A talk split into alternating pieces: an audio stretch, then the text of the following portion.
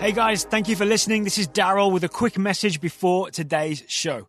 Cancer doesn't stop during a global crisis. So on Saturday, June 13th, the Leukemia and Lymphoma Society will host a trailblazing event, the Big Virtual Climb, sponsored by AbbVie, to support their investment in groundbreaking research to advance blood cancer cures and its first in class patient education and services, including financial support and clinical trial navigation. Step up to take cancer down by climbing 61 floors or 1,762 steps.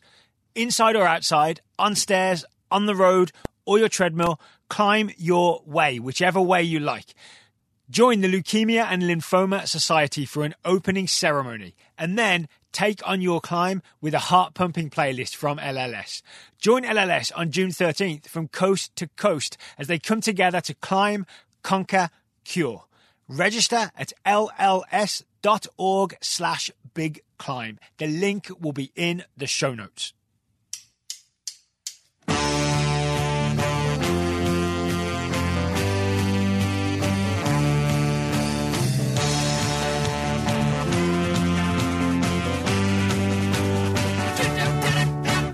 Hello and welcome to the Total Soccer Show. My name is Daryl Grove and I'm joined by a man who loves answering listener questions. His name is Taylor Rockwell. Hello. Hello, I genuinely do. That is an honest uh, interpretation, an honest introduction. Well done, sir. Even when they're going to ask you to predict what's going to happen in 2026? Especially so. I'm just sad we didn't get one about 2030. That would have been even better.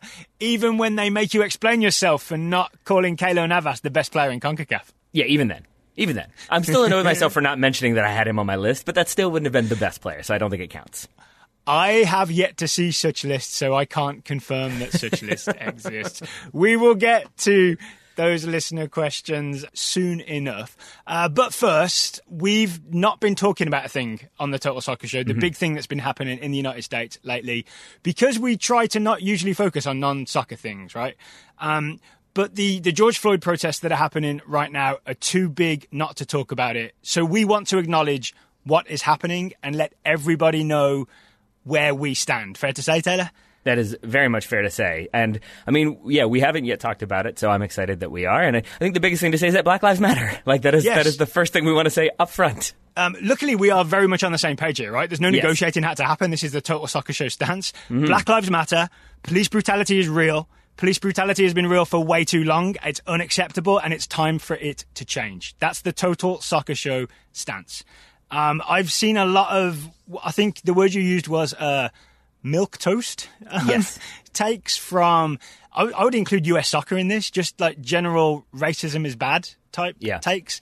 I think everything needs to go a step further and absolutely make clear Black Lives Matter, police brutality is real, police brutality needs to stop. And I, I think the Washington Wizards might be the only franchise I've seen that put out a statement like that. Like they did put out, they put out four stills with text on them that they said roughly that, and that was the strongest message I've seen from an organization. Um, and and I think that that does need to change. You're absolutely right. It does need to be more vocal and more direct, and less concerned about what the ramifications might be for commenting on a situation that is very much in need of commentary.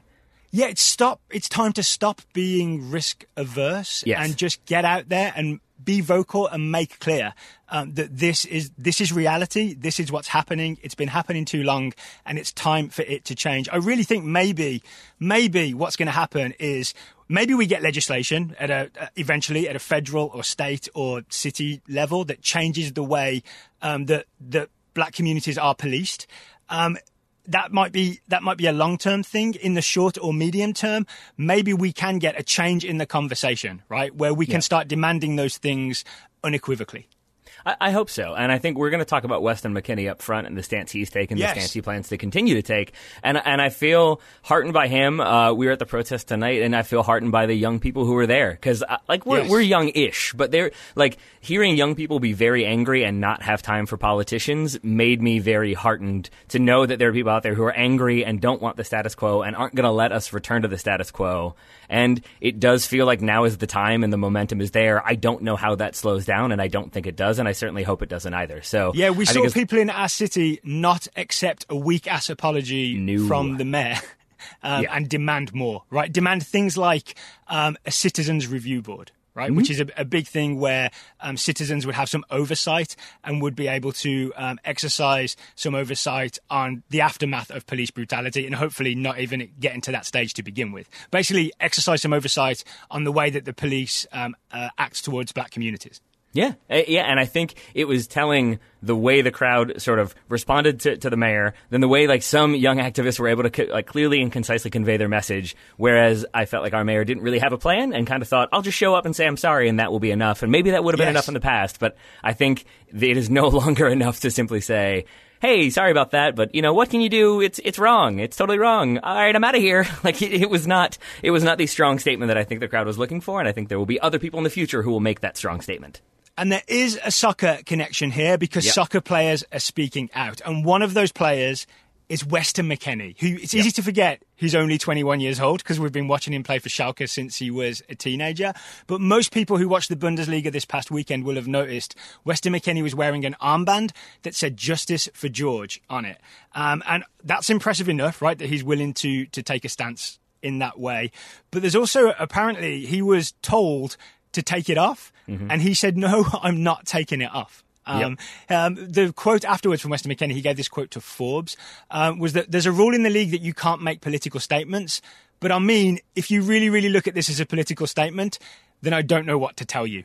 That yeah. is the type of thing I am looking for athletes to say. Um, I also I love McKennie calling out the hypocrisy of the Bundesliga. Um, always preaches. This is his quote. They preach say no to racism. So I didn't think that there would be a problem. If I have to take the consequences to express my opinion, to express my feelings, to stand up for what I believe in, then that's something that I have to do. Um, I do know Taylor that FIFA have advised the Bundesliga and other leagues uh, to maybe ease up on the uh, the total ban on quote unquote politics.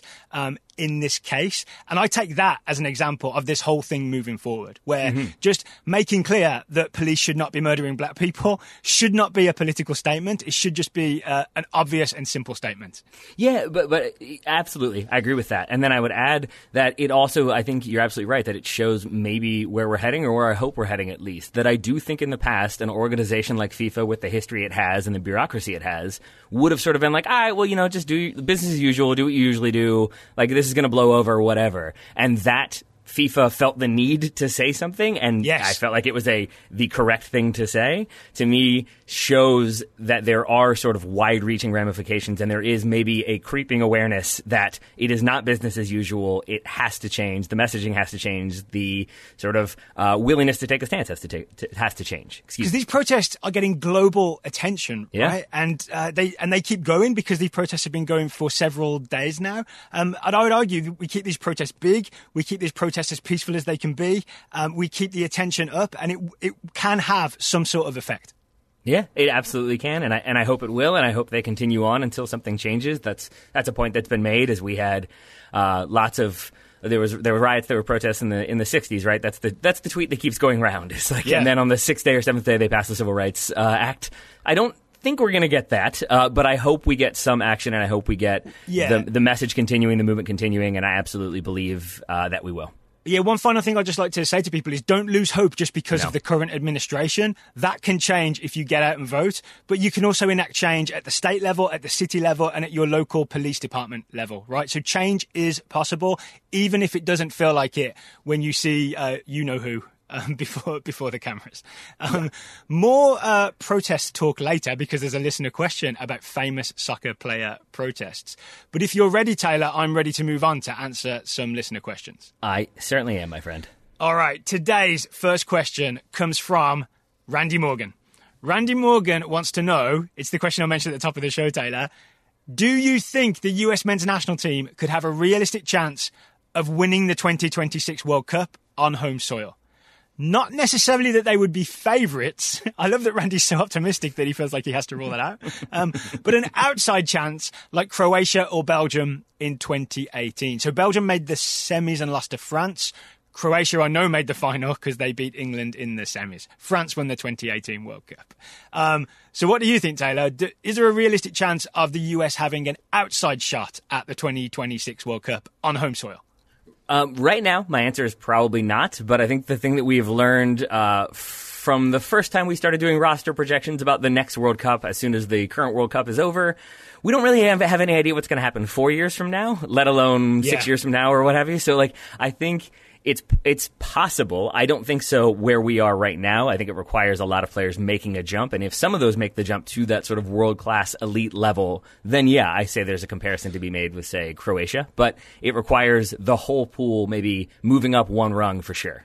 Yeah, so yeah, I did. I did. I think the similar thing to what you would have done, which is to go and look at the squads of like the top top teams, and also at Belgium and Croatia in 2018, right? So here's my take: if you look at Germany, France, Italy, Brazil, you know, like the top the top tier teams, they have just they have players they leave off the roster who are playing for top level, um, top five league teams, right? They are like just soaked with those those lev- that level of player, right?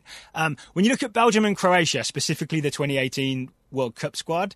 Belgium had 11 Premier League regulars, including players at Chelsea, Spurs, Man City, Man United. They had other players at Barcelona, PSG, Napoli, and Dortmund.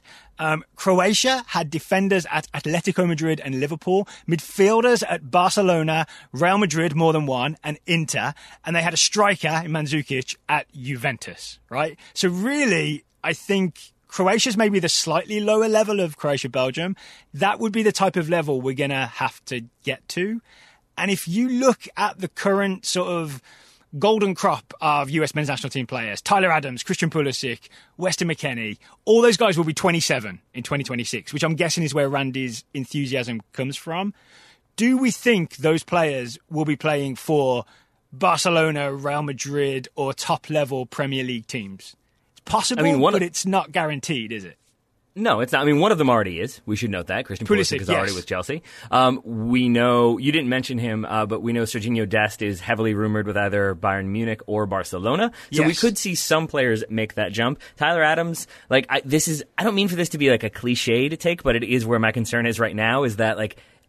We're like on the verge of injury prone in my mind with Tyler Adams, and that, Yeah. that always makes me slightly anxious that if it continues to be that way, that maybe he doesn't make that jump that we would need him to make to be a regular first team starter for Leipzig or another larger team. But I, I have faith in him to do so because I have faith in Tyler Adams because I think he's really good. I agree. So Tyler Adams is only 21 and he has Mm-hmm. six years to make a leap from Leipzig, who are like a real top end, but not quite the very best Bundesliga Mm-hmm. team. It's not impossible that Tyler Adams is playing for a really high end team in six years' time, right? Well, Pulisic's would- already there at Chelsea. McKennie, I would say there are question marks about how high he can go. I don't think we'll know until he gets the move away from Schalke and plays for a team that isn't terrible, essentially. Yeah. I, I agree with you on McKennie. I would add with Tyler Adams though that, that that's a Leipzig team that when I talked with Manuel Veth about them, it's worth remembering like they are ahead of schedule in what their overall plan Yeah. was for the, where they wanted to be. And there's also a decent chance that if he stays with Leipzig, they do become one of those teams. They're still involved in the Champions League right now, if and when that resumes. And we would expect them to continue to spend money to stay there, even if they do lose players. So even if he stays with Leipzig, it could well be that he is in that sort of top top tier, even if Leipzig aren't there quite yet right now. All right, and we you mentioned Serginho Dest as well, Yes. right? So that gives us like four players who mm-hmm. we could think might be at really top teams, right? After that, Yeah. there's a lot of players we're just hoping can do it, right? Like Richie Ledezma hasn't made a first team debut yet. We don't know where he goes. We so we can't really project like that Richie Ledezma is going to be some sort of Premier League or La Liga player because he hasn't hasn't even played in their Eredivisie yet. There are guys we're excited about, right? Like Chris Gloster, Ulysses Llanez. All of these guys have not yet made professional debuts. Yeah, so I mean, and that's where I think that's the difficult part of the question, right? Is knowing Yes. who can make that jump because we've got a lot of guys who are young. I mean, there are people on the list who, like Alex Mendez, is going to be 25 years old, I think, for the 2026 World Cup, and we just can't really say for sure how he'll develop and what that jump will be, but we can hope that it ends up happening. My Yeah. larger issue right now is this the attacking options. Like I, I love our potential wingers in say Christian Pulisic, Gio Reyna, Timothy Weah. The strikers is, as always, an issue. And I think when you look at teams that end up being like the dark horse candidates for the World Cup or tend to make a deep run in the World Cup, often they have either a sort of talismanic, like world class striker, like Didier Drogba can kind of do that job for Ivory Coast. You're always going to be afraid to play Ivory Not Coast. World Cup, but yeah. But you know what I mean? Like, like you're Yeah, yeah. always going to be nervous to play Ivory Coast because Didier Drogba is playing for them. Uh-huh. or you have, for Croatia, somebody like Mario Mandzukic, who though he is not a world-class Ballon d'Or winner, he is a player who plays, has played at the top, top level. Oh yeah, and is very, for people very who don't know, good. for people who don't know, he's played for Bayern Munich, Yep. Atletico Madrid, Juventus. Like he has done a tour of the top teams, right? Mm-hmm. And we do not have a guy who has done that. We've had Jozy at Hull and Sunderland, right? So pressure is really on on sort of Josh Sargent, uh, Jesus Ferreira. Who may not even be a, a proper nine, so maybe not. Or Ricardo Pepi is a possibility. He'll Yeah. be 23 um, when that comes around. Uh, Gio Reyna, whatever attacking position he ends up taking.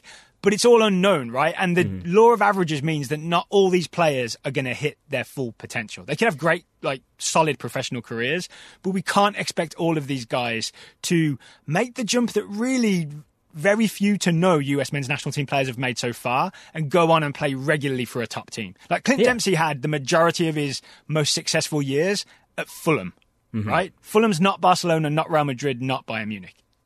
They're not, but that was a Fulham who were, you know, like made that deep run of the Europa League, so that's Yeah. something. Not But you- quite but to the level that you're talking about, though. Yeah, you get what I'm saying. When you look at those Croatia and Belgium Yeah. squads for 2018, they had players at Juventus, right? Like when when Fulham beat Juventus, it was the shock of shocks. Yeah, I, mean, they're on very different levels. Yeah, we're doing the International Champions Cup of History. We're going to do another episode this week. Uh, yeah, we don't have the Fulham team that almost won the Europa League in the bracket. Put it that way. Um, I'd also add that in 2026, all the players we named, right, and you Mm-hmm. add six years to their current age, and it's kind of exciting. Obviously, some guys will retire. Like John Brooks will be 33, 33. so maybe he's around, maybe he's not. With the injuries, I would guess maybe he's not in international contention. But you're also going to have there's, there's some 14 year old kid right now that none of us know the name of, and he's going to be 20 years old, and he'll probably have a shot at the US men's national team 23 man roster. I am laughing because I remembered Matt Doyle a while ago. I think when the United States, Mexico, Canada were awarded the 2026 World Cup, Doyle compiled his potential roster for 2026. His center forward, he had two of them, Daryl. One is Josh Sargent. Uh, the other uh, was definitely tongue in cheek, but it was a 16 year old uh, who would be 16 at the time of the 2026 World Cup. Oh, right, so then he would be 10 right now. Yeah. Yeah. It's Cristiano Ronaldo's kid. and it could well be. You never know. I love the occasional optimism from uh, from Matt Doyle. the other, so you had concern about striker, which Yeah. I, you know, Ricardo Pepi could come good, right? And we never know, but definitely I wouldn't be putting money on him being a Mandzukic level striker. Um, but I also have concerns at centre back. Because again, Croatia in 2018 had Dejan Lovren playing for Liverpool. Belgium had Vertonghen and Alderweireld at Spurs and Vincent Kompany at Manchester City. I don't see an obvious path right now for even the young centre backs that we know about to be playing for the very, very top teams, right? Chris Richards, yes, he's at Bayern, but we don't know if, when, or ever he's going to make his Bayern debut. Yeah, that's that's the issue. Is that there are lots of center backs who, on paper, you're like, okay, like if if somebody went back and looked at this team, if all the center backs that could go went, they'd be like, wow, that was a really really good team because you do have Matt Miazga with Chelsea, but on loan, Erik Palmer Brown with Man City, but on loan, and and and so like you do have some of those teams that, like or players theoretically at big clubs, but certainly not starting, certainly not getting the minutes that would make us think like, yeah, it's going to be Matt Miazga and Erik Palmer Brown for sure, the starting center backs for Chelsea and Man City respectively. And, and honestly, Miles Robinson could go and have a career with Real Betis, Yep. right? And it'll be really exciting, but it won't quite be the same um, as having that level of centre back that we just mentioned Croatia and Belgium having, right? Why, why why'd you go Raul Betis? I don't know. I was trying to think of a team that's big, but like isn't that that big. You know what I'm saying? yeah. Maybe Well, maybe I chose the wrong team. Okay, maybe uh, Mark McKenzie could be at Augsburg, right? And I'd say Yeah. that he's done well, but you would he wouldn't immediately jump out on a roster and be like, "Oh, they've got this Augsburg centre back. Everybody be scared of him." yeah, yeah, I, I do know what That team's mean. going to the semis. You know what I mean? Yeah, but like, but like with Croatia, they did have uh, Domagoj Vida. Uh, you remember, you remember Vida? Yes. head, head shaved on the side, long ponytail, an interesting look. Absolutely. But even even then, you kind of have to have that like player who has played for like that second tier team, but has the experience and know how that they can step right in and play at that international level, surrounded by like other players who can augment their vulnerabilities. And the United States could have that, but I, I wouldn't say that we have enough of those players right now. To your initial point of, you know, France is leaving world class players off. Like Austria probably can leave a couple players off that the United States might take an eye at. And so I think until we get everybody uh, like moving up just a little bit, so maybe we do have some center backs at Fulham who are actually starting, like Tim Ream. Maybe we get three more. We get Fulham America again, and then I feel way better. Worth noting, again, there is the home field advantage. Yep. There's the 48 team World Cup, which is going to be 16 groups of three. Top two go through, then you have a round of 32. I could see a really exciting, really talented US team that captures the nation's imagination and goes out in the round of 16. And there's nothing wrong with that. Yeah, and then they get their victory parade and they get to celebrate with uh, President Killer Mike. We good with that? Yes, four more Cool. years. Four more years. I'm I am mostly not joking about that. I, don't know how, I don't know how that name tests um, in um, yeah, he might. I mean, I mean, President Killer. I feel like that's he's going to win some negotiations. That's all I'm saying. Um, and I, I'm going to get Secretary of State El-P. I'm good with that too. Uh, Can, can I just add before we move on that I also hope I'm wrong, right? I hope that like every player that we've talked about, their career really works out and we go really big, right? And we have a bunch of players at Dortmund and PSG and Atletico Madrid and multiple Premier League players, assuming the Premier League is still, you know, the best paying league. Um, and, and maybe it all could really work out. And we could, you could look at a US roster for 2026 and it's just like this star studded thing of Champions League teams, uh, players playing for Champions League teams and maybe suddenly it could be the, the year that the US finally breaks out and like goes to the semis and in hindsight was a contender for the World Cup. See, Dar- Daryl is dreaming and feeling very relaxed and confident and happy, and I'm wondering if maybe that's because uh, today's sponsor is involved in in his uh, current system. Not today, but it has been recently. Oh, really? Ha- ha- have times been stressful? I have no idea. I'm assuming we're talking about Sunday Scaries. You are correct. Uh, Today's today's episode is is brought to you by Sunday Scaries. They make specially formulated CBD gummies with vitamins D3 and B12 that are super consumable and easy to take on the go. These specially formulated CBD products with vitamins. Vitamins? That's not how you pronounce it, is it? Vitamins is how you pronounce it. Vitamins in the US. Can, Wow. I All got- right, you went the other way with it. I got caught in Greenland, basically. um, they can help you in all sorts of ways. Can help you chill out, help you relax, help you keep your composure. And for me specifically, we've talked about this before, it helps me concentrate. It helps me really focus when Yeah. I'm trying to get something done. I feel like caught in Greenland is a euphemism for maybe the, the product that has THC in it, which we should note is not CBD. Uh, we, You yeah, did, no, no you did THC. get my reference though, right? I, I do absolutely. So, but you're not getting. But yeah, I, I do still want want you to have a green out, Daryl. I think that'd be real fun for you.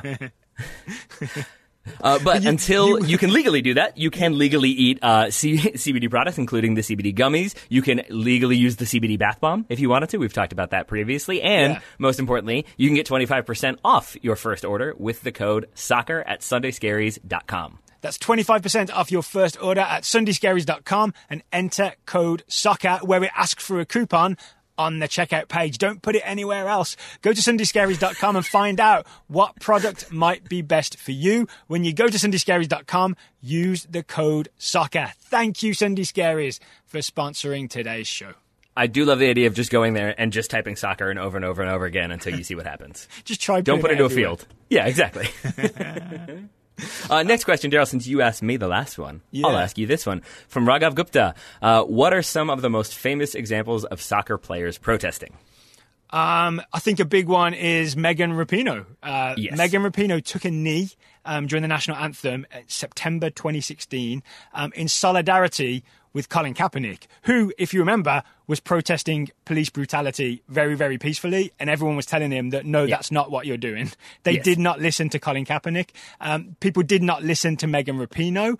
The result was that US soccer added a bylaw to its policy explicitly saying that everyone has to stand during the national anthem. And that's why I can't remember if I mentioned them at the top of the show, but that's why I bristled a little today when I saw US soccer tweeting out, I think, United Against Racism, when they literally had done the opposite uh, back in 2017 Exactly, uh, by uh, refusing to let Megan Rapinoe protest police brutality. I understand that was different leadership now, um, different leadership then versus now.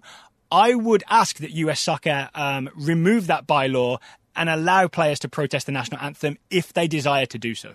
Yes, I, I Excuse me, not protest the national anthem, protest during the national anthem. That's the very important distinction. Yes, yes.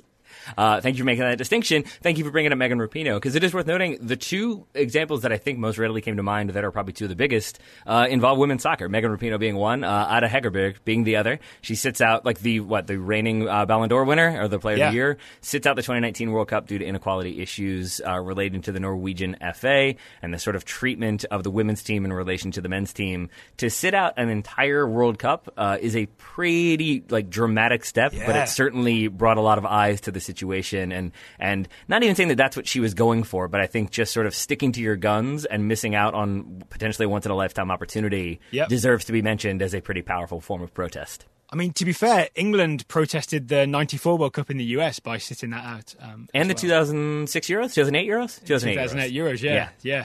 Those, you those guys are brave, you guys are nice on that front that's good of you those brave protesters. Um, Hertha Berlin in the Bundesliga took a knee also in solidarity with NFL players in 2017. Um, a more famous example, the Iranian national team. Do you remember this one, Taylor? The green Mm-hmm. Yeah. wristbands in 2009. it was the second total soccer show episode i think or maybe the third we talked about that Wow, in at the deep end, right? In Mm-hmm. at the deep end. I still don't fully understand my my understanding of it, which I understand. I also understand maybe limited, is that there was an election. Um, Ahmadinejad was declared the winner, but there was some um, feeling that maybe the election wasn't fully legit, and there were street demonstrations, and the color green became associated with the demonstrations against the election that they didn't see as fair. And then we had the Iranian national team. A lot of the players had green wristbands, and I think the captain wore a green armband, if I'm not mistaken. Mahdavikia, I think it might Yes. have been. I could be wrong, but I think that's who it was. So I mean, that's a huge, that's a really famous, high-profile incident. Yeah, and I believe there was. I can't remember what what is true and what is me remembering it. So, you know, grain of salt there. Uh, but I, I believe I'm correct in saying that they had like their passports uh, like taken back because some of them were playing in the Bundesliga and playing in Europe, and they weren't allowed to leave the country. And there was some conversation about how they were forcibly retired or forced to retire Yeah. from the national team. Uh, so you can go and look that one up. But uh, yeah, it's definitely uh, like they wearing green wristbands might sound like okay they wore a wristband but like when you look at the broader context similar to weston mckennie you understand the severity Yeah. of the action Unlike Weston McKennie, they did remove their wristbands at half time. I think they came under pressure. Um, I did look into this. Um, there were rumours that four players were forcibly There we go. retired. The majority of them came back uh, about a year later to continue playing for the national team. Um, so I'm, pre- I'm pretty sure that was like maybe a temporary overreaction that was rumored and probably did briefly happen, but it was later reversed, as I understand it. There we Um, go. Um, you got any more? closer to Tyler? I have, a, have a brief list. I like how we're clicking through these and just giving a good overview. Yeah, I, I have two more. Uh, one would be uh, Dwayne De Rosario, Brandon McDonald, Maicon Santos, Nick De Leon uh, wore hoodies uh, to honor Trayvon Martin to bring attention to what had happened there. Again, uh, brutality and uh, against uh, young African Americans. Uh, it happened then. It continues to happen now. But I, I remember talking to Dwayne uh, De Rosario, D-Ro. I don't know why I called him Dwayne. I think it's from the Kickers days. Uh, but like I, I, I remember this. I remember this being a like moment in my mind of like, wow, th- like athletes are taking a stand. That is very impressive and honorable. And I talked to him about it, and it made me really happy Yep. because I really like D-Ro and I really like uh, him taking that stance. And for anyone who doesn't remember the Trayvon Martin case, it wasn't police brutality. It was a citizen who just felt it was okay to shoot a man dead, right? And it's worth remembering that that is also a thing that happens because it happened not too long ago with Ahmaud Arbery as well. Guns Yeah. down while jogging by two men who just felt that it was okay to do that. They thought, thought that they could get away with that. So really worth remembering that it's not just about police brutality. Right. It's about what other people in society think they can get away with. And in Zimmerman's case, did get away with. Exactly, exactly. Uh, and then uh, another one from a, a little bit in the way back machine. The Johan Cruyff naming his son Jordi is always one of my favorite stories.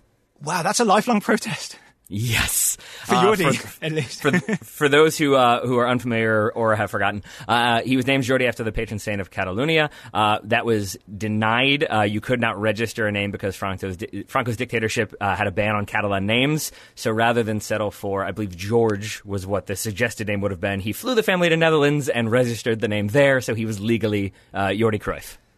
Oh, Cruyff! Always, always seen opportunities in space where people don't, don't, other people don't see them.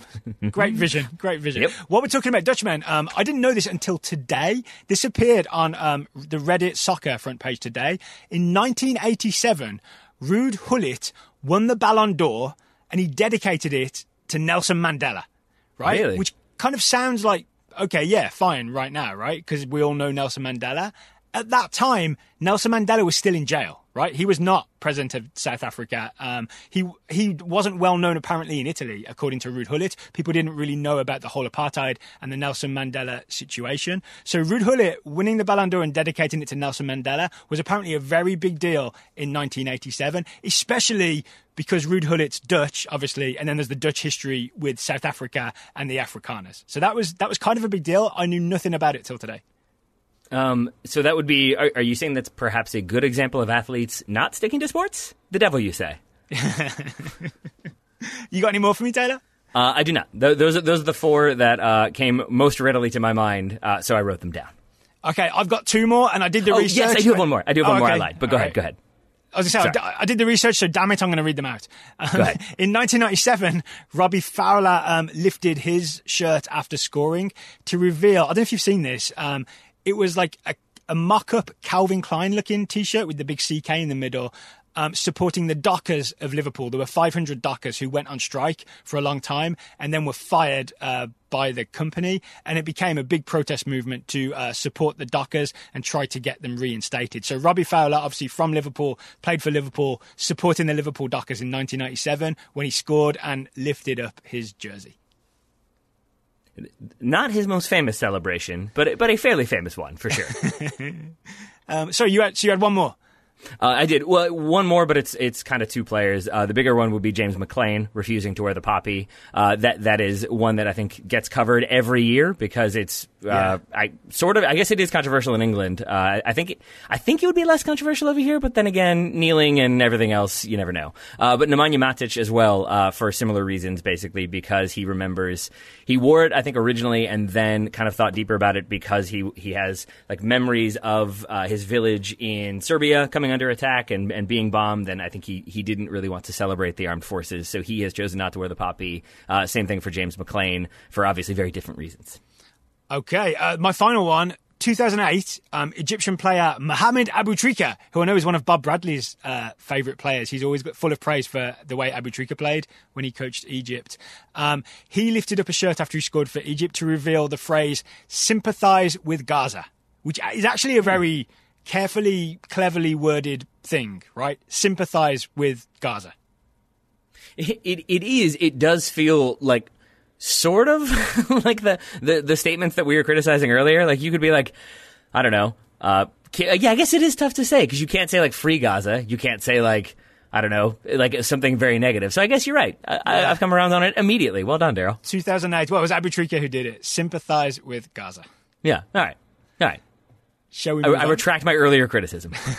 Shall we move on to Jesse Ronda's question? Let's do it. Um, Jesse says, "Hey guys, on Sunday's show, you were talking best Yeah. Concacaf player. You know where this is going, listener. I do. You talked, you talked Davies, Pulisic, uh, Jimenez, and Adams, but no mention of Keylor Navas." Jesse says, with all his personal and team accomplishments, just wondering if he was left out because he's declined in form and can no longer be considered a top player in the Confederation, or if he's simply getting the keeper treatment. It's probably a little bit of both for me. Um, because like looking at, at he's yeah the starting goalkeeper for PSG, but I think when he was a starting goalkeeper for Real Madrid and they were winning like the Champions League every year, uh, he would have been way uh, further up the list. I still had him at four, but I think because he's with PSG, he's not getting like that next level competition that we would like to see on a regular basis. But I also do think it's because he's been around. There probably is some element of the new thing is the more exciting thing. Davies, Pulisic, Jimenez, uh, Adams, like the, the newer things in comparison to Keylor Navas. I 100% forgot about him. Really? I, I have no good excuse. I just completely forgot about Keylor Navas. And I think, weirdly, even though PSG is obviously such a big team and obviously a team that wins a lot of titles, I hadn't watched PSG play for a good long while. And so I hadn't seen Keylor Navas in goal for them, right? If he was the Real Madrid keeper, I guarantee I would have remembered just because mm. Real Madrid is so high profile. He also didn't play in the 2019 Gold Cup, so I didn't get reminded about him last summer uh, during the Gold Cup, right? Mm. So I can't say if his form has dropped. I don't remember his form dropping towards the end of his spell at Real Madrid, right? No, he was, did, I mean Zidane he, wanted him. Yeah, and he was really weirdly forced out just because he wasn't like a big enough name, not because there was any decline decline in his goalkeeper skills. I think there's a good case that Keylor Navas actually is the best player in CONCACAF just because of those Champions League wins. I think those tip it right? So like he matches um, Alphonso Davies for playing for a big team, Real Madrid, Bayern Munich. Um, but he bests Alphonso Davies in doing it for, for many, many, many seasons and winning three Champions Leagues. But he doesn't play for Madrid anymore. Yeah, like, but if you I, accept I guess... that he was good enough to do that, and then he was forced out for reasons that don't involve him not being his, his talent level or his form level, mm-hmm.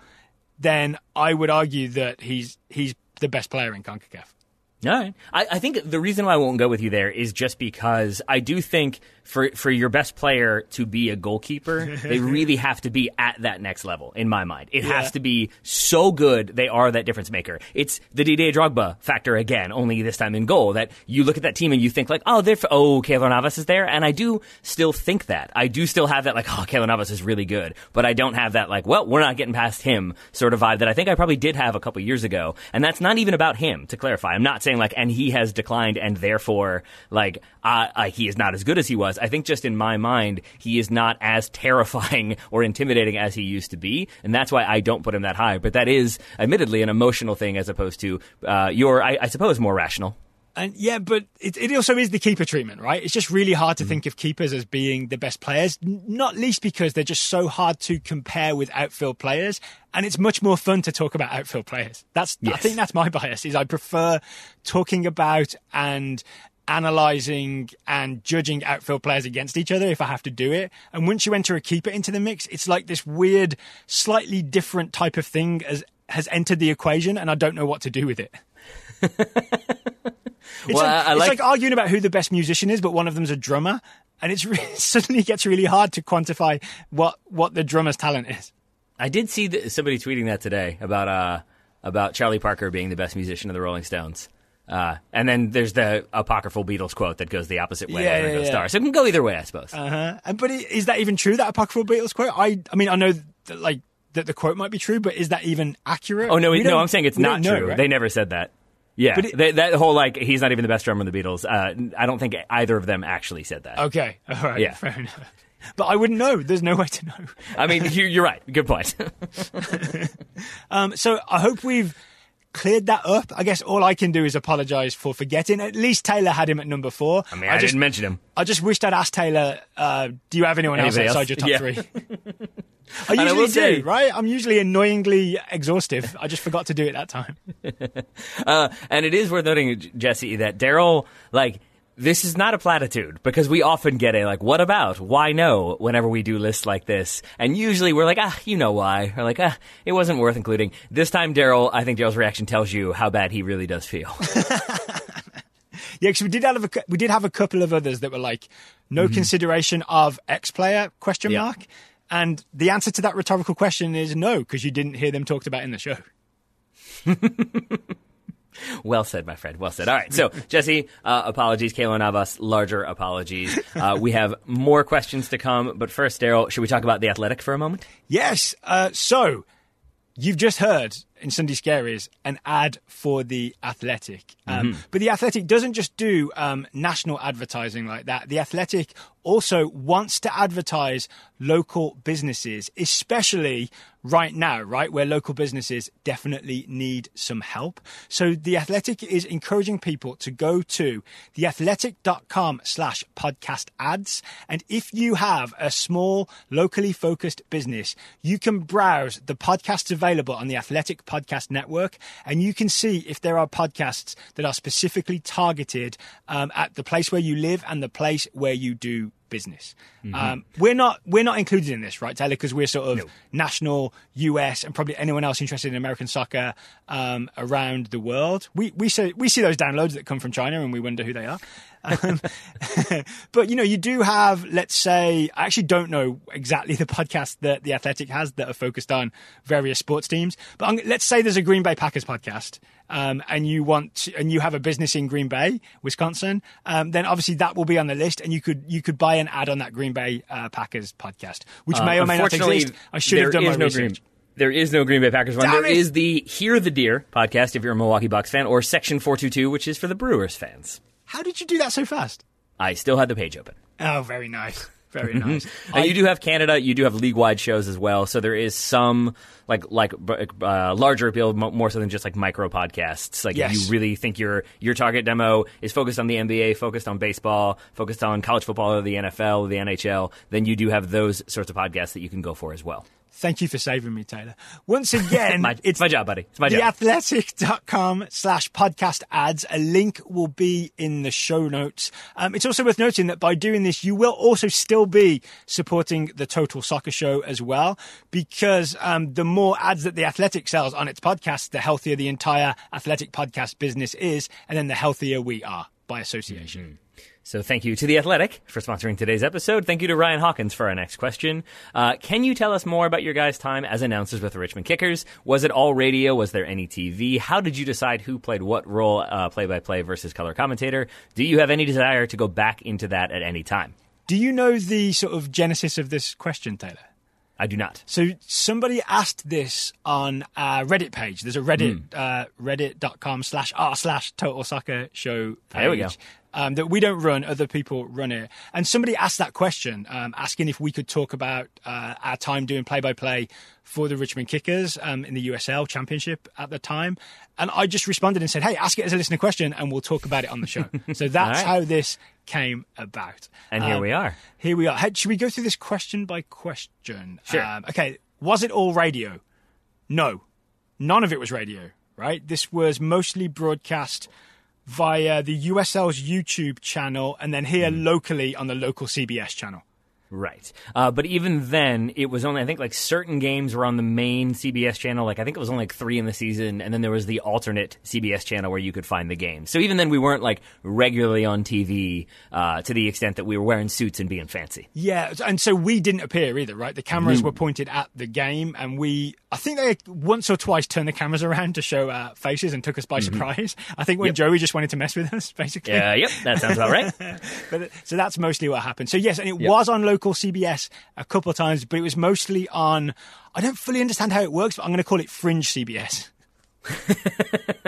Yes, they only show Richmond Kickers games and then the TV show Fringe. Yeah, exactly. It's a very Yeah. weird programming decision, but inc- somehow it's an incredible business model.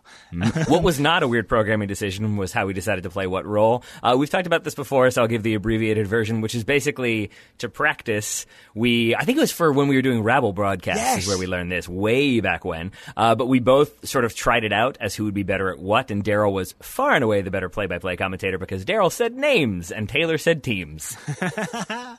And we also we really had it down towards the middle and end, I would say, where I I think I got better at doing the play by play in a non monotonous way.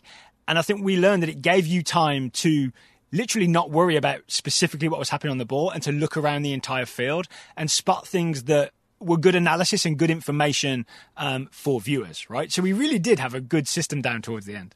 We did, and I think it's worth remembering at this point uh, for people who might not be aware. The Richmond Kickers were very, very, very bad at this time period, where Yeah. there were there were very few goals. They would go a long time without scoring. They lost to uh, Christo. Was that what it was? Yeah, it's actually the anniversary of that game. I think today I saw a tweet that it was. It's been a certain number of years, two years since that game happened. Christos FC.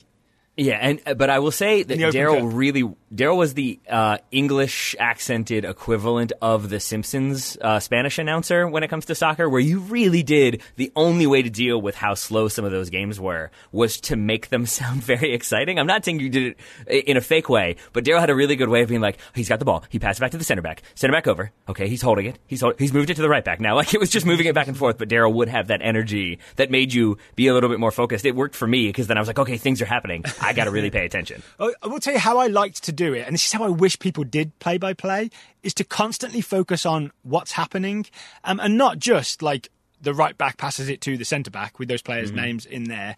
Um, Let, us say we're watching Liverpool, right? Um, which we, we weren't, but let's say we're watching Liverpool. Um, it wouldn't just be Trent Alexander Arnold passes it to Joe Gomez. I always like to really narrate like Trent Alexander Arnold looks downfield. He sees if he has an option to play into the feet of, true. of Georginio Wijnaldum. It's not on. The pass is blocked off, so he goes square to Joe Gomez. Because I think that's better than just narrating who's got the ball and where it's going. It's giving people who are soccer fans but not necessarily soccer savvy the actual information about what's happening. Because then you get the context of why he just passed it sideways. It's because he looked for a forward pass, but it mm. was blocked off, and that's why he chose to go sideways. And I will combine that. I will walk back what I said a little bit because you're right. That was a bad example of like passes to the fullback, fullback back to the center back. But you would say it with that level of intensity. But he looks down the field. Oh, ball's not on. Okay, he's cut it back. Like you, Yeah. I'm making it sound more panicked than it was for some reason. Um, but but it was very enthusiastic and genuine. And so then, because there were definitely some games when I probably would have like wandered away uh, and and just like sort of been uh, distracted by shiny things because there weren't goals happening. Uh, and so Oh, you doing to, that then made I talked me to the focus. production crew, and we made sure there were no shiny things things to distract you. we used to get there two hours early and remove all the shiny things. I mean, we were standing in bleachers that were quite shiny, but I think when you're surrounded by shiny, maybe then nothing stands out. Uh, and then for me, you're absolutely right though that it was like because you were doing that. Like oftentimes for the first couple minutes, I wouldn't talk because uh, at the time, four two three one was dominant, and we would just get the kind of scrambled lineups that were you could usually assume it was going to be four two three one versus four two three one, but oftentimes we'd get like the center forward was a fullback, and the fullback was the goalkeeper, and the goalkeeper was a midfielder. So I would have to take that time to sort of put them in the right order, and then see if the lineups that we were given, the formations we were given, actually corresponded. And then it was sort of tracking how players moved from there. That was how I went about sort of seeing how the game was evolving. Because if a person started at left back, but then suddenly was on the left wing, you could it stands to reason that that person is a bit more attacking than we would have expected. Yeah. Um, okay, to answer Ryan's final part of the question, do you have any desire to get back into it at any time? Um, probably not. If I'm being totally honest, it was it was fun and it was enjoyable, but it's time consuming and it does require preparation. You do have to watch the games and sort of get familiar with the opposition, not to the extent that John Strong does or Derek Ray does. We've seen their notes, and to your earlier point, we weren't doing a lot of like, oh, he played for four seasons at Clemson and scored 59 goals. We would sort of avoid those anecdotes Yeah, and instead watch the you know games. why? 'Cause talk no one cares. Nope. They sure don't. I'm not saying that guy's 59 goals for Clemson are not valuable and are not an accomplishment, but it doesn't add anything to the game, especially Mm-hmm. if he's a right back who had three assists in four years at Clemson. You, you're discrediting assists from a fullback. I'm just how I feel saying that about that's not a helpful stat. Not so much. If he had Not 100 much. assists in four years at Clemson, that's that's a helpful stat. Maybe even the Hmm. 59 goals is, is actually a good stat because it says this guy scored a ton of goals in college. But even then, I think I liked to I liked for us to do the broadcast, but do it conversationally and not Mm-hmm. have fake announcer voice. And like, if I was saying to you uh, that this guy had scored a ton of goals in college, I would want to say it that way, right? I wouldn't say in four in his four year college career he scored 59 goals. It, Can I tell you what you would do? I can tell you exactly what you would do. You would say he scored, like, you would maybe know the stat, because I, I know you well enough to know that Daryl does his research. You would say, like, he scored 59 goals, but only one of them with his left foot. So it's, like, stands out even more that he scored tonight with his left foot. Like, Daryl would know that detail uh, to make, like, to, like, that's the type of stats that you would use to show, like, oh, he did something different, or this is in keeping what we've seen from him, because it helps like like create not even create the narrative, but helps kind of further the understanding of what this player does and what the team is trying to do through that play. yeah, because information has to be useful, right? Sorry, I, I sidetracked us with that. You Yeah. were originally saying that basically it's, it was a lot of work and a lot of mm-hmm. preparation. Because I think it's because honestly, Taylor, both of us are nerdy, swatty mm-hmm. tryhards, and Yeah. we would never turn up to a game unprepared. So we're sort of tortured by our neurotic over preparation. Mm-hmm. I think I can speak for both of us by saying that. I mean, and then like I don't know how much we want to get into it, but it is also the case that we were in metal bleachers with the sun beating down on us on a regular basis, and when it would storm, there was water running past electrical cables. I think some of that has been rectified. I, I guess they don't have the commentary team now there because it's all done remotely. Yeah, so that's probably changed quite a bit. Uh, but that that was also part of it. That it's not as though we were sitting in an air conditioned press box in August in Richmond where there's incredible humidity and we're sweating throughout the entire game. Yeah, I will say I'm glad that I've done it. Speaking for mm-hmm. myself, I'm Yeah. I'm glad that it's a thing that I can say that I've done, right? Mm-hmm. And I I'm really proud of having done it. But I don't have a desire to get back into it. Even if I was offered, honestly, to like do it at some higher level, it's just mm-hmm. not actually a thing that I enjoy all that much. And honestly, the main reason is the time constraint or the time specific thing. Um, It's the Daryl. It's my favorite. I'm trying hard not my to say favorite it. thing about Daryl Grove. It really is one of not my favorite thing, but it's one of the most like consistent things about Daryl is having to be somewhere, having to do a thing at a certain time. Is not your favorite thing ever. I like to live my life where I can change my mind if I want to. Do you know what I'm So saying? if if you had the power, if you were so powerful in American soccer that you could dictate the kickoff times, then you would want to do it, right? Yes, that'd be perfect. Yeah. If we, okay, if the game was seven o'clock kickoff at City Stadium here in sunny Richmond, Virginia, Yeah. and I was out to dinner with my wife and I was having a good time, and she said, "Hey, there's a new Paul Thomas Anderson movie. I think we're gonna. I'm gonna go tonight. It's already arranged with some other people. I would call head office and move the game back to tomorrow. if I had that power, yes, Yeah. all in. And this is why you will never have that power. I guess not.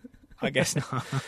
Yeah. So yeah, I would I would put the schedule up on uslsoccer.com and I'd have a big asterisk. And at the bottom, it would say all kickoff times subject to Paul Thomas Anderson movie schedule. And then uh, insight into how we record the show, we would set the time for like, let's say kickoff where it was going to be at seven o'clock. Knowing us, it would be like, hey, actually, it's going to be seven fifteen. We would text that uh, maybe ten minutes before the game started.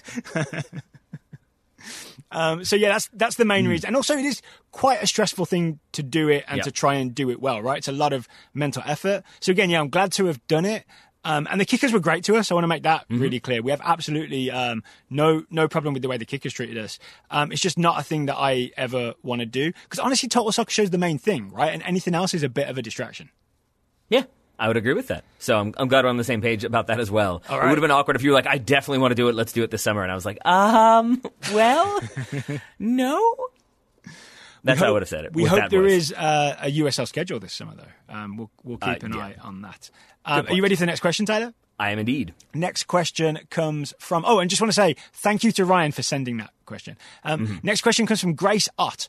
Grace Ott wants to know, um, or says, it seems like a, like a lot of young fullbacks, Serginho Dest, Antonee Robinson, etc., are described as being excellent in getting forward, but needing to improve a lot on their one-on-one defending, one v one defending. Grace wants to know why are players with that skill set played as fullbacks instead of played as wingers with better defenders as fullbacks? Obviously, to preempt the answer I was going to give before I saw this last sentence, better defending comes with training and experience. But what makes coaches put players who are predominantly very strong attackers in the fullback position to begin with? I, I think Good it, question. it basically in my it is it is, and I hadn't really thought about it before. Uh, my answer, which is more of a gut answer than anything researched, is essentially that like those spots, those attacking options, are very important if you want to win games. So too is defense. Don't get me wrong, but it's why MLS teams spend money on designated players who are attackers more often than not because you want the kind of flair players, your best players, to be able to be there to score goals, to be technical. You don't always want to have to roll the dice and like hope this 16 or 17 year old or 18 year old pulls it off. Whereas we often see coaches will experiment with players who end up being attackers. Uh, Gerrard, uh, Steven Gerrard as a central midfielder, Gareth Bale briefly a left back even, and uh, what Gerrard was a right back. Like sometimes you see players kind of put there because they're very good, they can get into the attack. Uh, maybe they'll end up being a defender, and then sometimes they do, and sometimes they don't. Oh, so you're saying people end up there because it's a place that coaches are willing to play young players? Yes, Right. and I think it also definitely coincides with the move towards fullbacks being attackers, like using fullbacks to facilitate attacks, the way say Ajax have done, the way Barcelona have done. I think that trend then makes Yeah. you want like the un the unproven attacker who could one day be a winger, but can do enough job defending that they can play behind, but not be responsible for providing all the assists or for scoring all the goals. Yes, I think there are two correct answers that work hand in hand here, right? It's the it's the easiest spot to trust a young player in. It seems to be for for coaches. Yeah. Um, because you're not running the entire show from fullback, and even if you have a terrible game, there's still like a layer of defense in the centre backs and the goalkeepers behind you. So you basically you can't screw it up too bad if it turns out you're completely out of your depth um, at fullback, and the coach can talk to you if he's on the same side of the field, right? So I imagine that's part of why young players end up playing sense. there.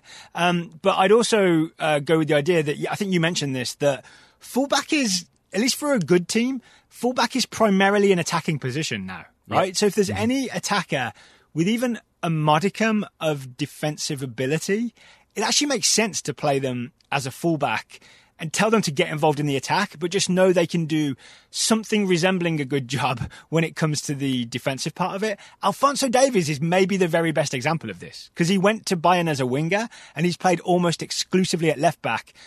He's done some defending, but he spent most of his time attacking. Yeah. Uh, let me ask you this then, Daryl. And like, I this is genuinely like, just occurred to me in the moment. I don't mean to offend you, the defender.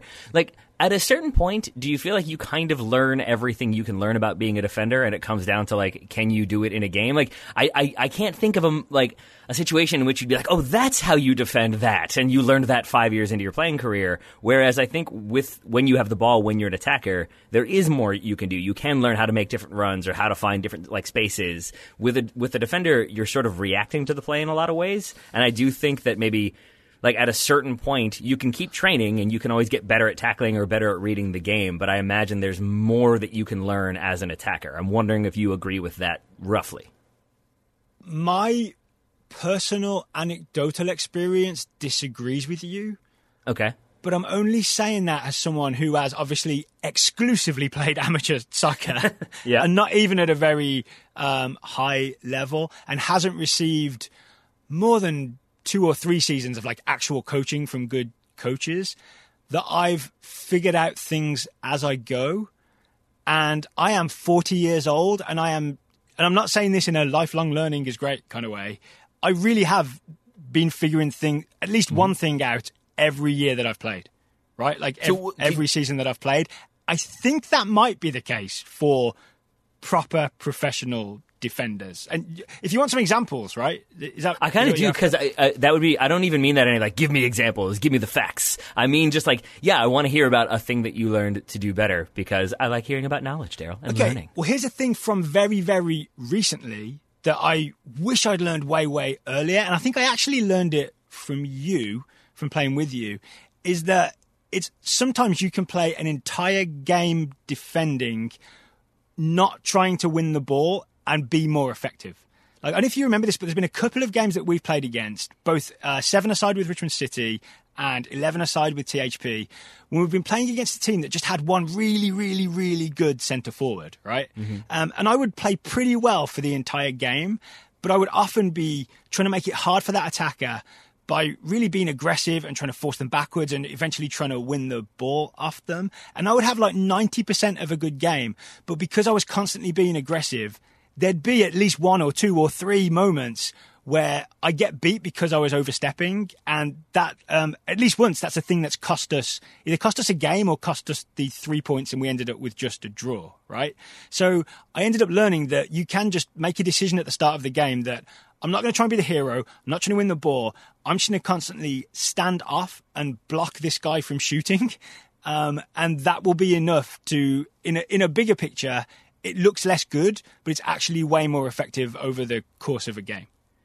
So that, that, that is re- that it does, and that's really interesting. But I think it does like it, it speaks to. I think you're absolutely right that that is probably an amateur thing. I don't I was think my initial when I learned that lesson.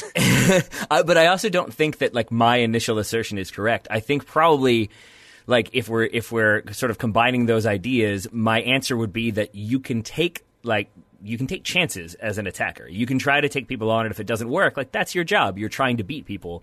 You can't really take chances as as a, defender, at least not very often. And think about the criticism we've heard about Josh Sargent lately, for example. It's him not doing his defensive job. It's him not dropping where he needs to be to do the defensive work. And I think coaches probably have way less patience for that. And if you, Daryl, were coached at a professional level and you stepped out and tried to win the ball and you lost and they scored, if you did it again and if you did it again, I think you're probably not playing anymore. Whereas an attacker, yeah. maybe they don't beat somebody for three straight games. I think that they're trying it. Their coach is probably going to be more forgiving. So yeah, I think the short way to say it would be that you can constantly learn how to make fewer mistakes, right? Okay, yeah, that makes sense. Yeah, like and there that. are techniques um, to decision making that help you make fewer mistakes. And actually, now I'm thinking about it, I honestly can think of like three or four different examples, but I'm not sure it would be a good show to constantly list those examples. but yeah, it's about learning not to make mistakes Mm-hmm. and learning how to deal with situations. And I think you're always going to get exposed to a new and slightly different situation, and you can always then learn how do I how do I deal with that. All right. Yeah. Well, if we're talking about how do you deal with something, if you're dealing with not being able to see a doctor, especially when it comes to uh, erectile dysfunction issues, then today's sponsor is for you, Mr. Grove. Can you have any idea who I'm talking about? It's got to be Roman. It's got to be our That's friends at Roman who have spent years building a digital platform that can connect you with a doctor licensed in your state or from the comfort of your own home. Roman makes it convenient to get the treatment you need on your schedule. Here's another view behind the curtain. You can tell I don't have the copy in front of me when I start going up in voice because I'm trying to get to it and I'm trying to remember what to say.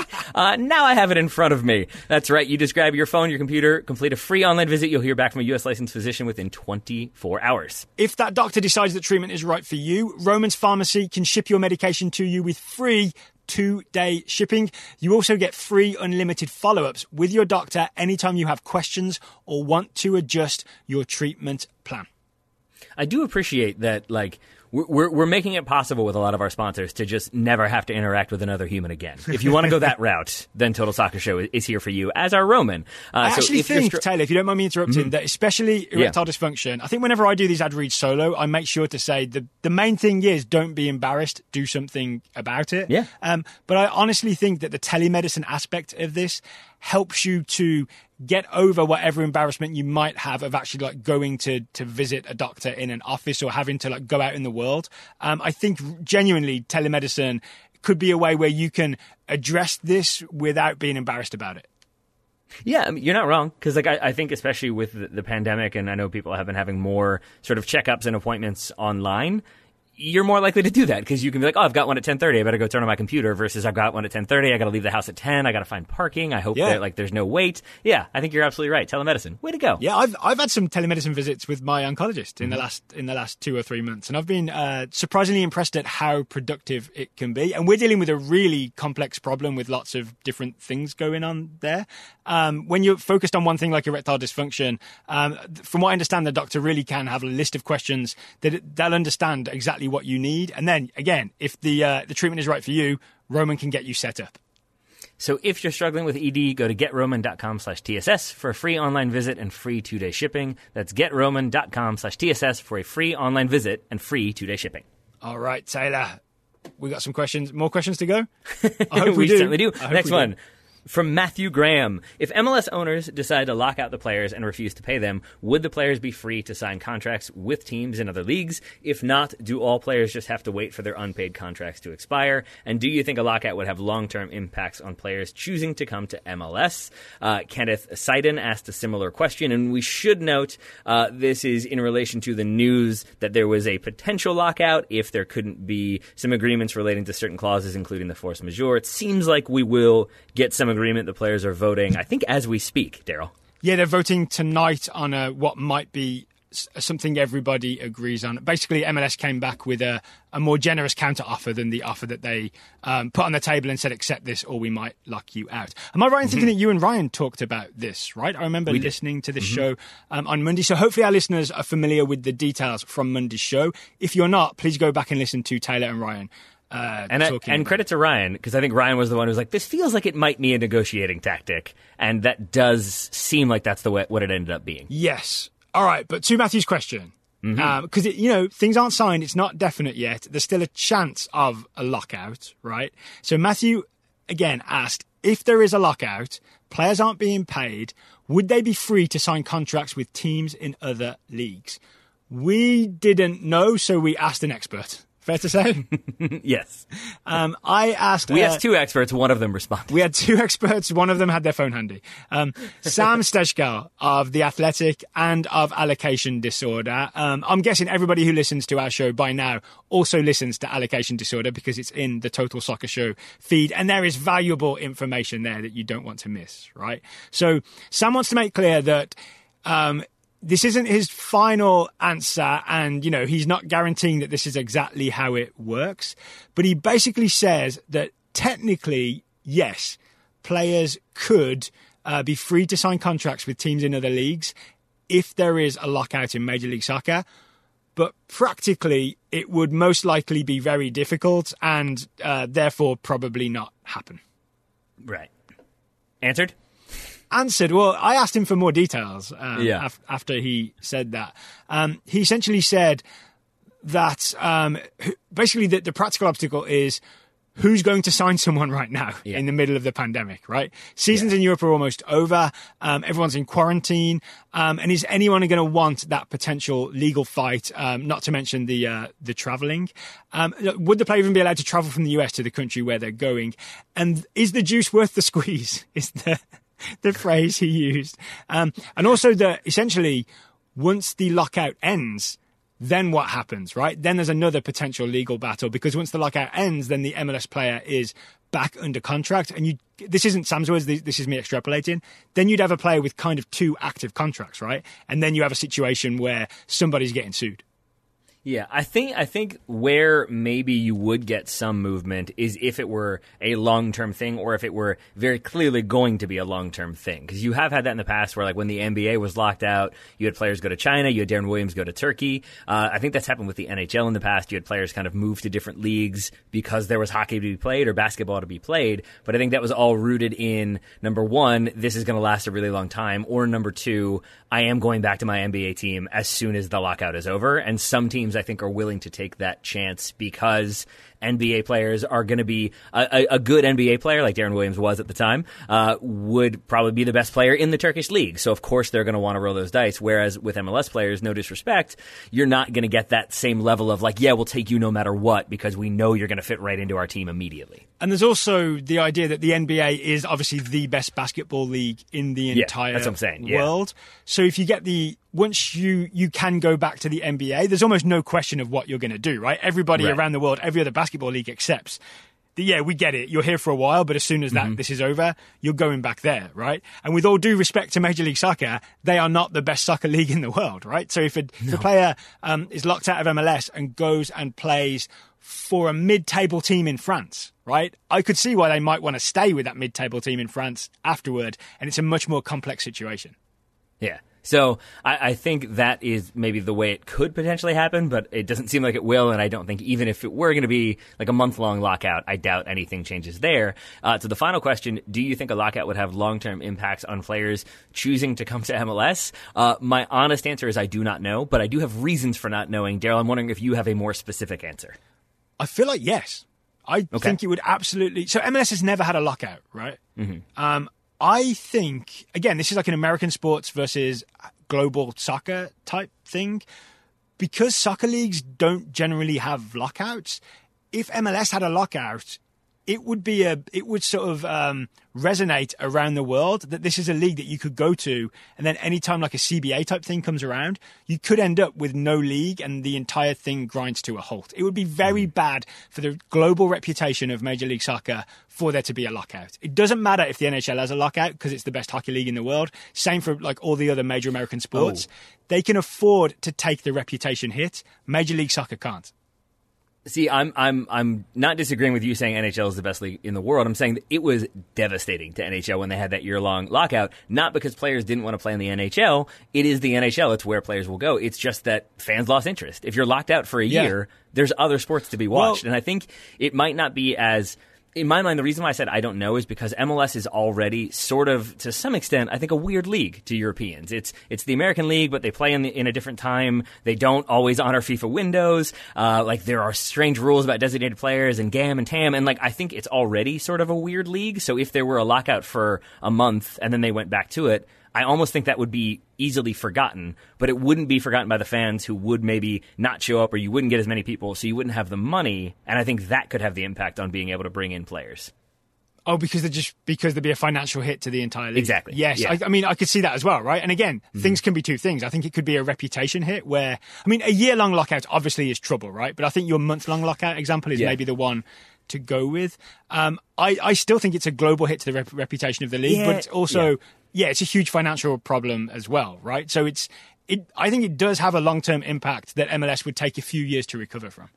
Yeah, and I think like maybe this is a reach, but w- the reason why I'm now like, oh yeah, I know what you mean because like I, I feel like I've heard Diego Valeri talk about how like playing with, with with some clubs in Argentina, there is like political unrest at times, but there's also just sort of like there can be the uncertainty of am I going to get paid or Yeah. the kind of like like whereas in the United States, I think there's this idea that if you go play for an American sports team, maybe not other industries in the United States, but if you're playing as a professional athlete, you sort of know your paycheck is going to arrive. You know there is going to be stability. That's one thing you don't have to worry about.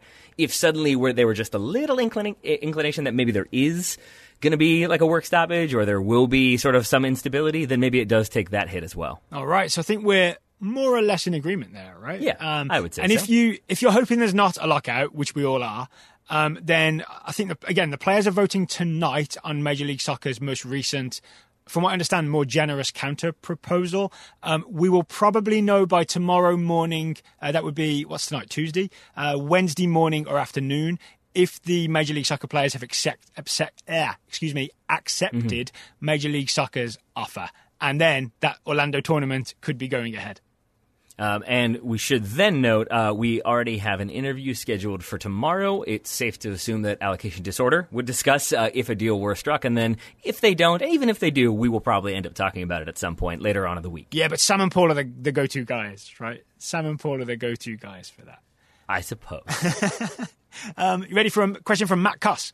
Let's do it. Um, Matt Cuss says each of you is given a prize of your choice, and the, the prize is one piece of soccer memorabilia. Uh, money's no object, right? There's no budget, no budget constraint. What do you choose and why? I thought a lot about this question, probably more than any of the other questions on this one. And I ran, ran through a long, long list. I have my answer. It is a solitary answer. I want the custom made Johan Cruyff jersey because he refused to wear the Adidas three stripes jersey. I don't want the replica. You can buy the replica. I want that jersey from Cruyff from the World Cup. That would be my prized possession for sure. That's brilliant. Um, can you elaborate on why?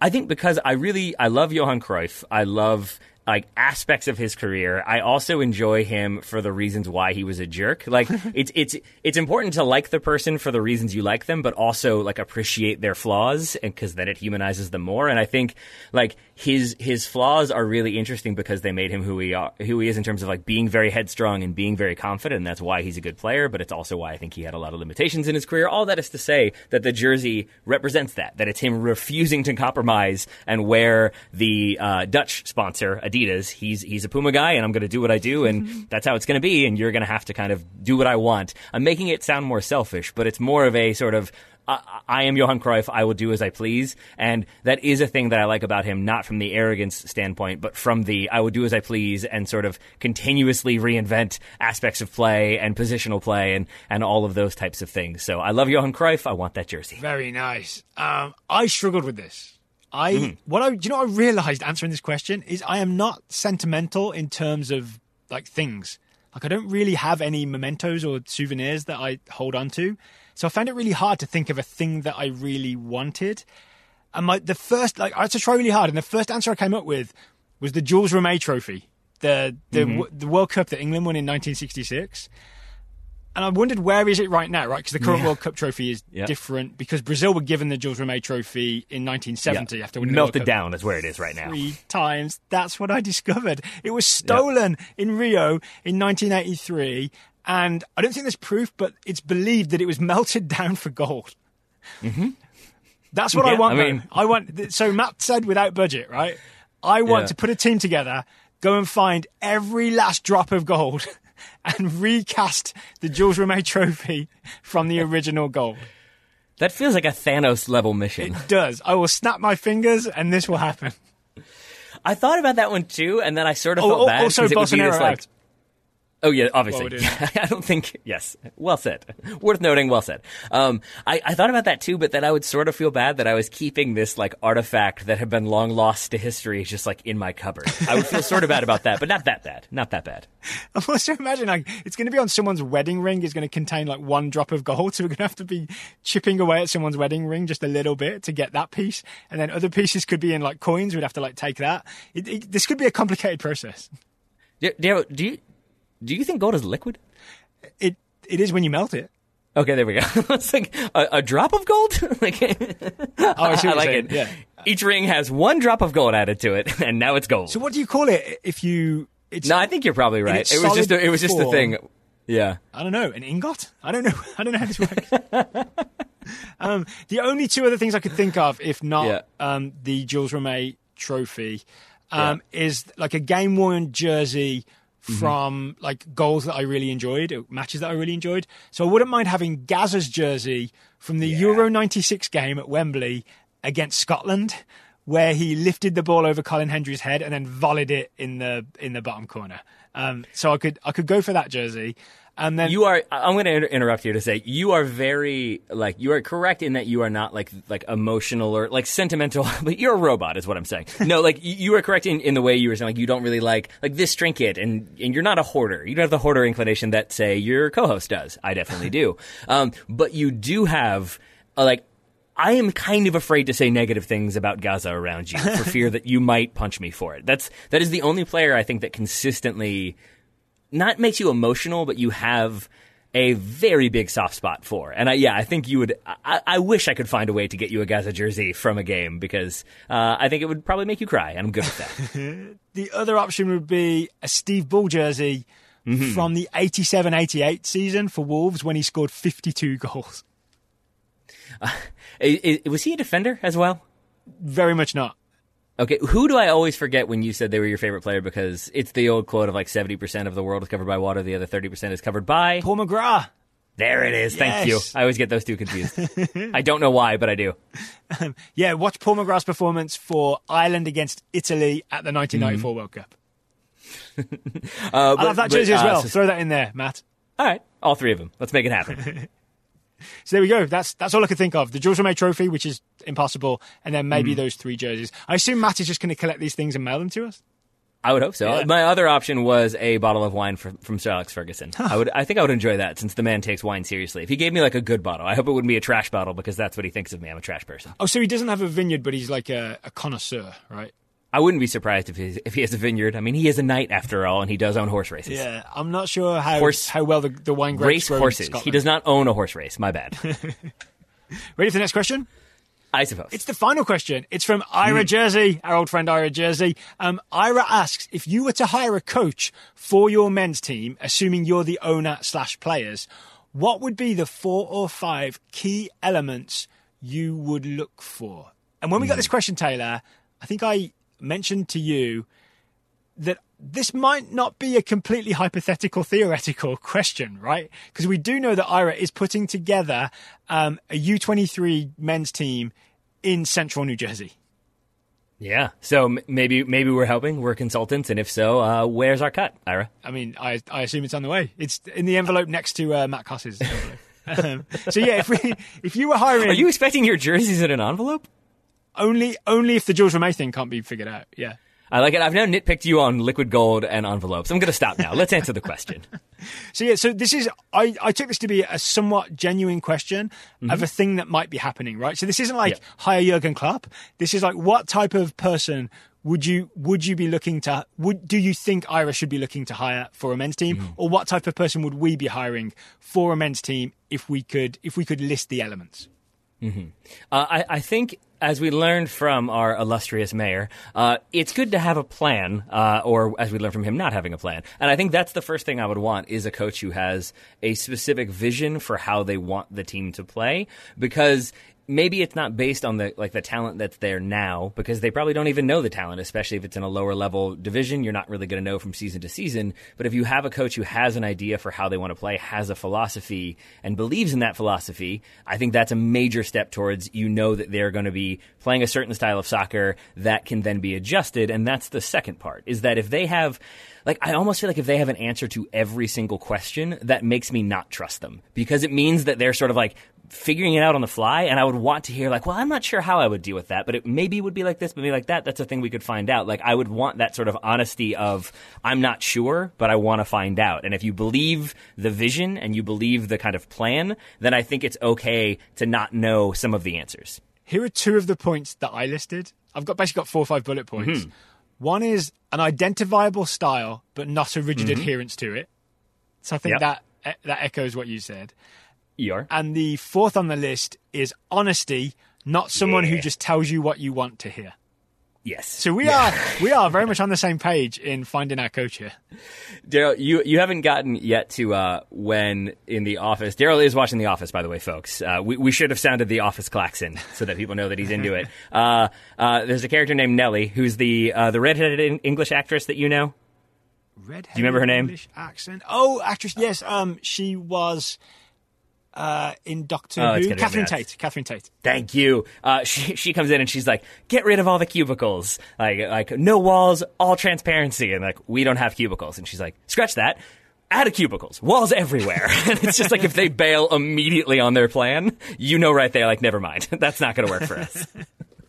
So, adding to my list or our list, Mm-hmm. um, I would want someone with genuine energy and enthusiasm because I feel I feel Yeah. like real enthusiasm is infectious, and it also makes training uh, fun. It makes training unpredictable, and it also it really communicates something to the crowd, right? If you've got a coach who is visibly enthusiastic, I think, especially in lower league soccer, that goes across really well and gives like match day and gives people connected to or people observing the team it gives off an aura an energy and enthusiasm is always a really good aura to give off Man, that's a really good answer, Daryl. Because I was thinking about like we've been around, like been in press conferences and stuff with with coaches who don't have that approach. Like Louis Van Gaal, Sir Alex Ferguson, Jose Mourinho don't really have that approach, but they're able to not because they're so established that people will play for them and they have the philosophy Yeah. in the background. But you're absolutely right that like at a lower level or in an unproven situation, you probably do want somebody who's a little bit younger, who's going to appeal to the crowd, but is also going to bring that energy and he'll ha- have a connection to the players and a consistent connection at that. I think that's a really good shout. You want that energy for sure. the only caveat i'd add to what you just said is they don't have to literally be younger but that i would like them to have a youthful like sense of wonder. And the man i'm I thinking children, of the, ma- children coaches. That's what I'm advocating for. the man i'm thinking of is bobby robson. Um, i watched the Mm-hmm. documentary that ryan bailey had recommended. I think it's called more than a manager. Um, and it really is. Bobby robson's like uh, towards the end of the documentary a very old man who is still like a child. He's so excited about soccer every single day Yeah, okay. I, I think I think I like that energy. So as long as they're sort of bringing the enthusiasm, that's that's could be described as infectious. Yes. Then I, I think that works. I Infectious will say. I have not seen the movie Boss Baby. I know Alex uh, Alec uh, Baldwin is the the voice of Boss Baby, and I do feel like we should pitch a script Boss Baby to Coach Baby, and I would pay. I feel like I, I would pay money to see uh, animatron or like animated baby Alec Baldwin coaching a soccer team. I think I'm in on that. i want uh, beck bennett to play the, the baby is that his name have i got the correct name there That's such a good show. oh man, I think of I think of we're off on a tangent, but that's how it goes when we've uh, reached the pl- hour plus mark. Uh, d- you know the sketch where he's meeting Jason Momoa, who's his girlfriend's father. Have you seen that one? yes. That's exactly what I think of. I'd be like, come and find me.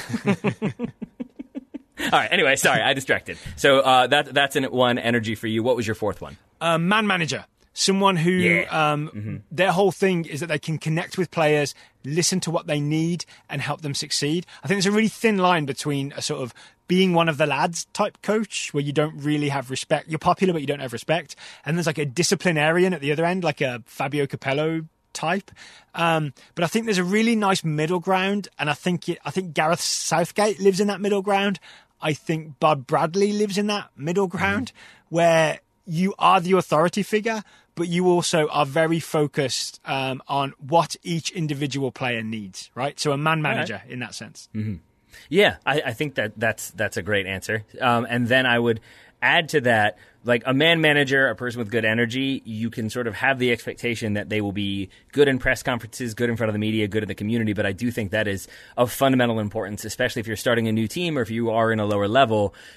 Even if the person is a genius and is an amazing coach, if they are very quiet and reserved and aren't going to interact with the fans or aren't going to go out and do sort of fan engagement stuff, I think that is an important point at a practical level that Yeah. you want somebody who can bring people in and make people feel connected to the team and to the players and to the staff. And I think that is definitely something to be considered as well. Yeah, someone who's not socially awkward, right? Someone who would walk into, I don't know if I was envisioning having like, you know, team offices. Someone hmm. who everyone's genuinely happy when they turn up and you see them in the office. Not everyone's like, oh no, don't come and talk to me. yeah, I've had a- if they're I've an energy boss like vampire, don't hire them. Yeah, exactly. Um, my, my the fifth point I added, um, I'm probably just influenced by the way we started today's show. But I think I would argue in times like these, you would want someone who can speak clearly about social justice in a Steve Kerr or Gregg Popovich kind of way. Yeah, I, I, I absolutely agree with you. That is a, that is a thing that you need Yeah. to sort of incorporate into your planning, and I think it goes back to the very beginning of this show that that needs to be a thing that I think stays front and center in our minds. And I think yeah, having a coach who's engaged in that way certainly helps that be the case. And I honestly don't watch much basketball, but I know who Gregg Popovich is because every time he speaks, I'm sort of like, this is a pretty wise man. I'm going to listen to what he says. I did love that. I think I am correct in saying the Spurs did not put out a statement officially, but it's because Gregg Popovich is both the coach and I believe the GM or the president of the Spurs, and he put out a statement, and they were like, "Yeah, he speaks for us. Everybody knows that." That's all it took. All right, anything else, Taylor, before we wrap it up? Like, what else have we got coming up on the Total Soccer Show in the very near future? I would say that if Ira is going to hire somebody, my, my final point would be hire Gregg Popovich. I feel like that could go really well. I don't know if you'll be able to get him. I think he's pretty happy in San Antonio, but you never know. I say go for it and see what happens.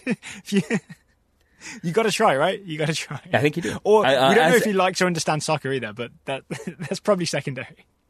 I, I don't know if Gregg Popovich likes anything, but I'm sure he'd be uh, he'd give it a go. Why not? Um, uh, coming up this week, as I said, we've got the episode of Allocation Disorder, which we expect we'll talk about MLS and the hopeful breakthrough and non-lockout news. uh, we do have an interview, as I said, uh, coming up tomorrow. That is with Lutz Pfannenstiel of Fortuna Dusseldorf and the international feed, but in this country, it's on Fox. Uh, he's doing some commentary for the Bundesliga and running Fortuna Dusseldorf simultaneously. And is a fascinating man to talk to, right? Like we, Mm. we met him pretty briefly. Well, no, maybe it was actually a decently long meeting, right?